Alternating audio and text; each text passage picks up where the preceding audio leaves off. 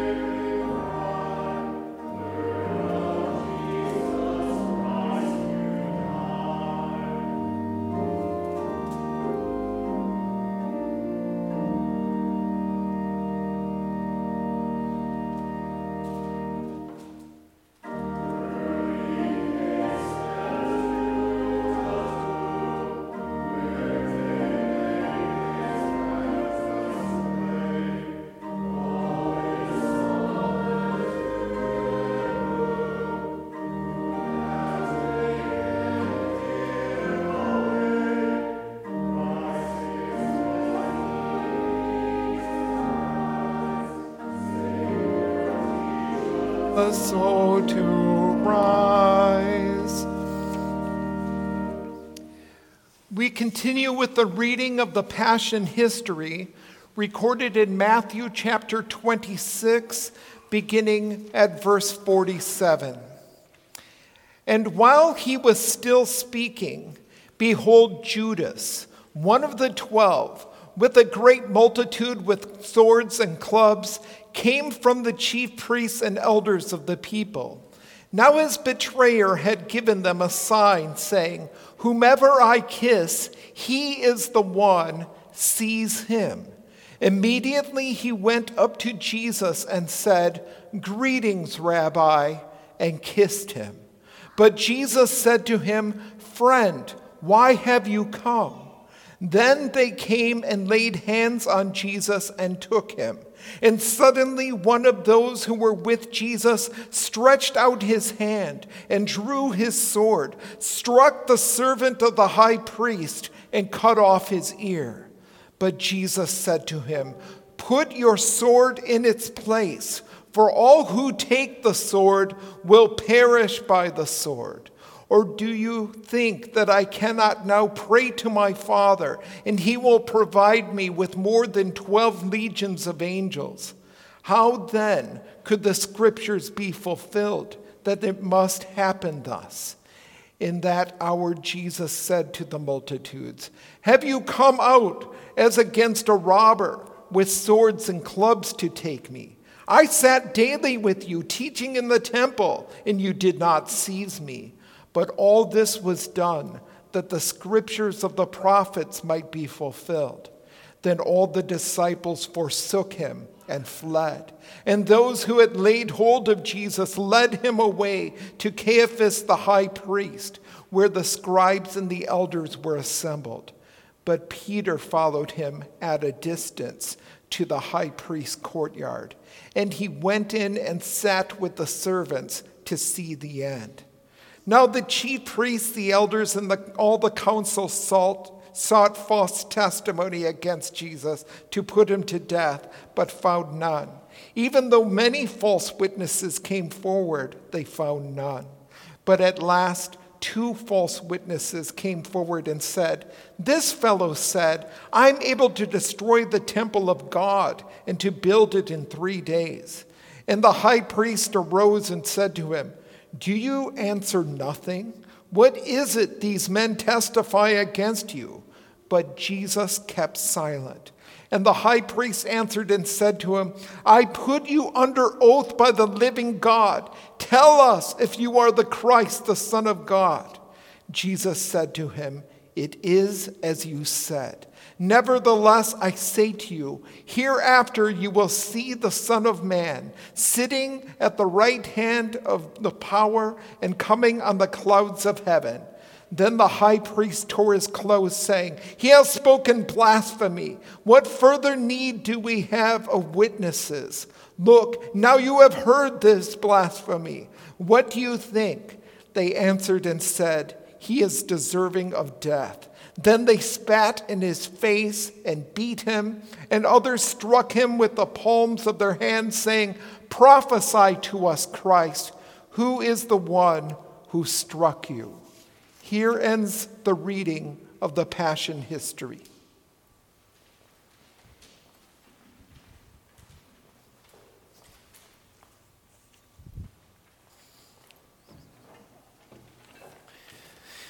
Grace, mercy, and peace to you from God our Father and from our Lord and Savior Jesus Christ.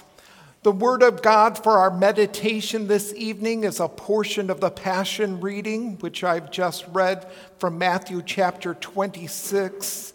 We will focus on verses 47 through 50. And while he was still speaking, behold, Judas, one of the twelve, with a great multitude with swords and clubs, came from the chief priests and elders of the people. Now his betrayer had given them a sign saying, Whomever I kiss, he is the one, seize him. Immediately he went up to Jesus and said, Greetings, Rabbi, and kissed him. But Jesus said to him, Friend, why have you come? These are your words, Heavenly Father. Sanctify us by your truth. Your word is truth. Amen. Dear fellow redeemed, what dark images come to your mind when I say the word betrayal? As we gaze across the centuries, we come across several prominent examples of betrayal betrayal of one's country, or treason and betrayal of one's closest friends.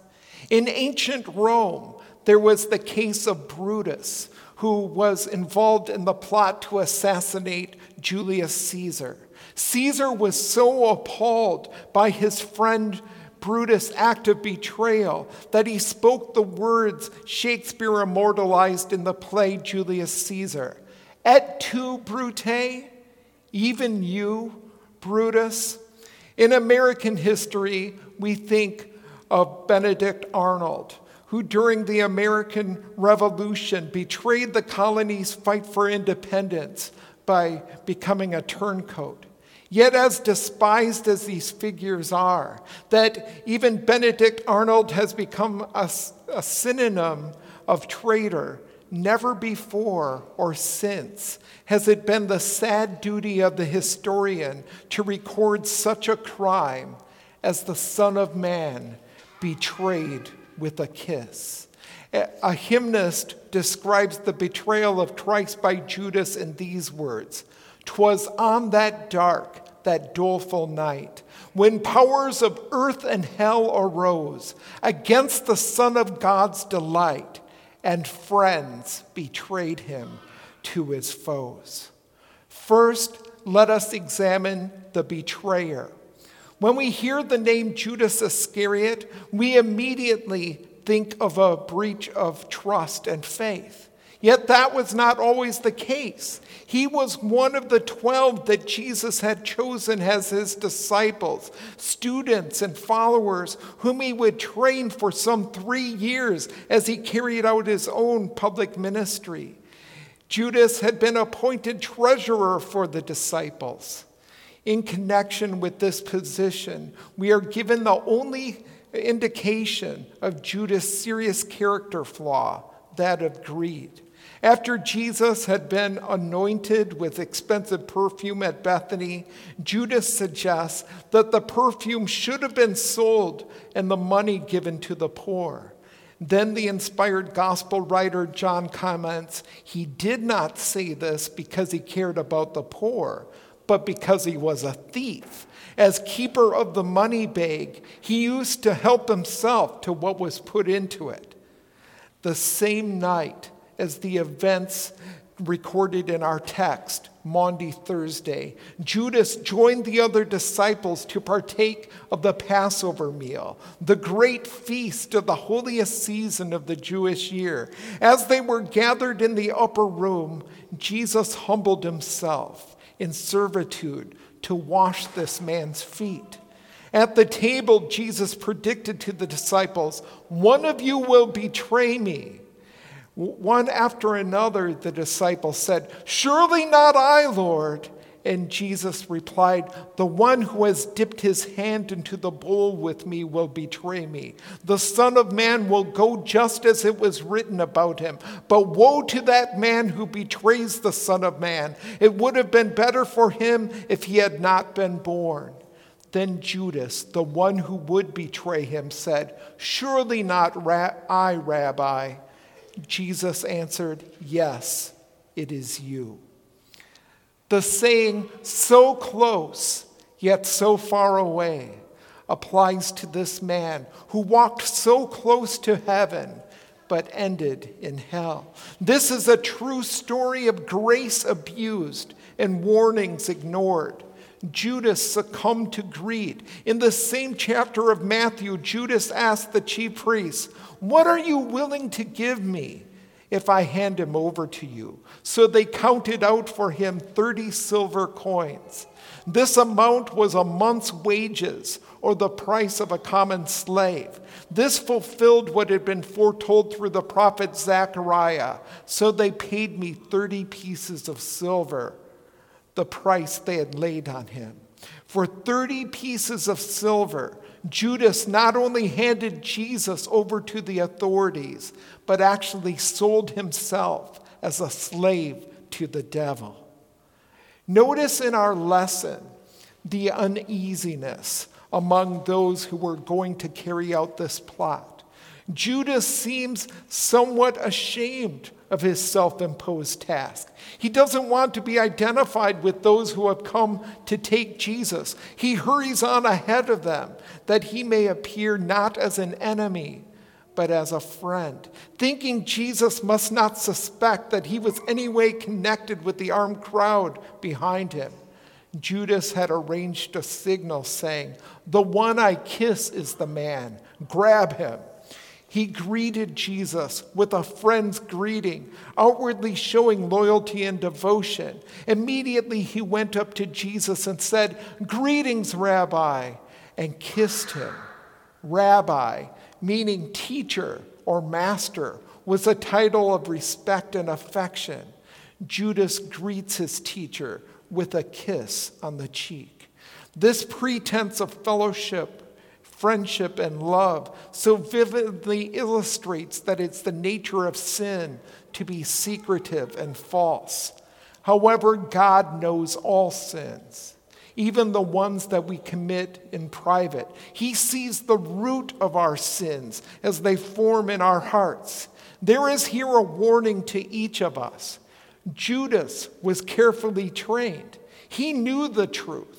He was a preacher of the kingdom who wielded miraculous power in Jesus' name, yet he fell into these depths of devilish treachery toward his Lord and plunged into hopeless destruction.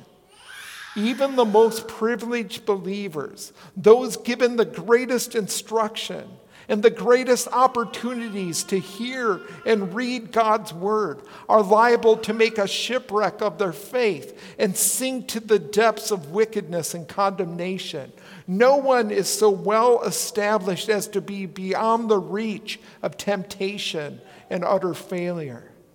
Did this change occur in Judas overnight? Not at all. Rather, he fell into laxity Gradually, his conscience was clouded and silenced before finally becoming overcome.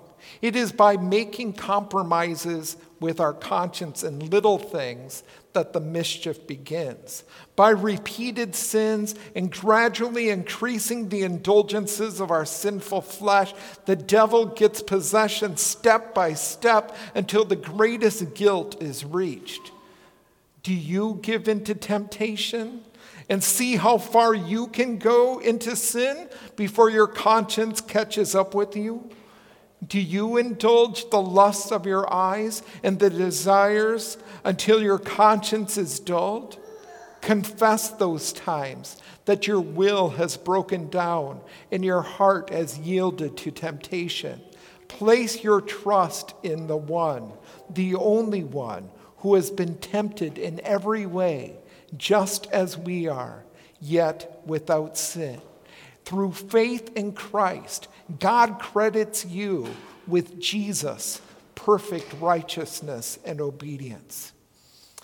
Here again, the last line of the hymn with which I began our meditation and friends betrayed him to his foes.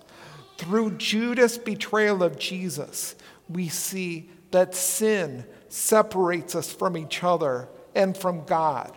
Adam and Eve were driven out of the Garden of Eden after the fall.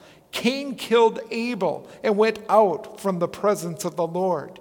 Jacob deceived Esau and had to flee and go out to a strange land. The prodigal son rebelled against his father and went out into a far country. Soon after Judas betrayed his Lord, he went out and hanged himself. Always out. Sin has never had any other effect in the history of the human heart. But look at the words that the betrayed Jesus speaks to Judas Friend, why are you here? Though he was not ignorant of the meaning of Judas' greeting, he then asked the crowd, Whom are you seeking? They answered, Jesus of Nazareth. Then he replied, I am he. And they fell to the ground like dead men. This was a glimpse of Jesus' power as true God. Though Jesus could have summoned legions of angels or fatally struck the crowd down with his power, he willingly gave his own life unto death for us and for our salvation. Indeed, Jesus said, No one takes my life from me, but I lay it down on my own accord. This was the cup his betrayal, suffering, and crucifixion, Jesus knew he had to drink. Only then would the scriptures be fulfilled, God's plans carried out, and the world saved. And here again, Jesus' meek and merciful question to Judas Friend, why have you come? Jesus follows up with the question recorded by Luke Judas, are you betraying the Son of Man? With a kiss. Instead of crushing Judas in his wrath, Jesus once again extends a helping hand to his betrayer in this submissive, solemn, and pathetic question, in order, if possible, to keep him back from the everlasting flame. Jesus is giving him a chance to repent, to come clean with his sin, to own up to it, to confess. But Judas refuses the grace offered him. This fulfills what Jesus prayed in the upper room. While I was with them in the world, I kept them in your name. Those whom you gave me I have kept, and none of them is lost except the son of perdition, that the scripture might be fulfilled. The next morning, on Good Friday, Judas saw that Jesus was condemned felt sorry and brought the 30 pieces of silver brought back to the high priests and elders. The jingling of the silver coins in his bag no longer satisfied his greed, but became a constant reminder of his actions. Judas felt there was no escape, no help or counsel or hope anywhere to be found. Attempting to return the coins to the high priests and elders, he said, I have sinned that I betrayed the innocent blood. Those who had lured him in to their trap, Judas' so called friends, were now indifferent, cold, and unsympathetic. They brushed him off, saying, What do we care? That's your problem. Think of times when you have been lured into sins by your friends, whether it be breaking rules or other actions. When the guilt and consequences of sin are experienced, those same people so quickly abandon us. Once Judas saw that he was rejected by the high priest, he cast the coins to the floor of the temple and left. He thought he could relieve his own tormented conscience by giving the money to the Lord. He was actually trying to undo his own wrongdoing, but Judas found no peace. God does not accept bribes. His faith lost, Judas felt the dread of conscience without faith and without true repentance. Judas thought he was beyond hope. He had been caught in the act. Though he was sorry he had betrayed Jesus, he imagined himself beyond forgiveness. He rejected Christ's words, urging him toward repentance. Judas found no forgiveness, even when it was so clearly offered by Jesus. Instead, he met his death by hanging himself from a tree and falling headlong. All temptations come along the path of least resistance the easy, the pleasant, the desirable. The thief is told that there's an easier or more pleasant way to make money than by the sweat of his brow and the labor of his mind. Students are tempted to cheat rather than going through the work of studying. Judas saw the glitter of silver, not the darkness of remorse. We want to live in a world without consequences.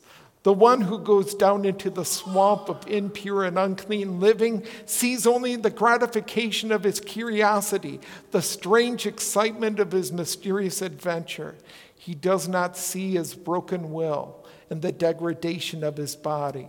He knows only that stolen waters are sweet and that bread that is eaten in secret is pleasant. He doesn't know that death is there and that her guests are in the depths of hell when you are lured into such temptation.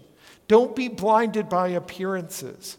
Rather than falling deeper into the abyss of sin and its consequences, listen to the voice of Jesus who calls to you in your soul's hour of need.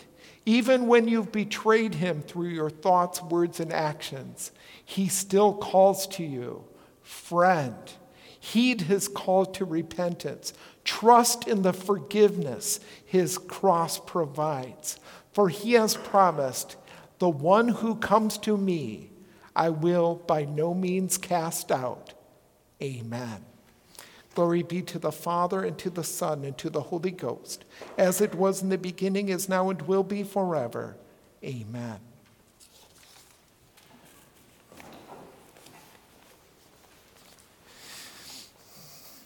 Please rise for the responsory on page 128. Into your hands, O Lord, I commend my spirit.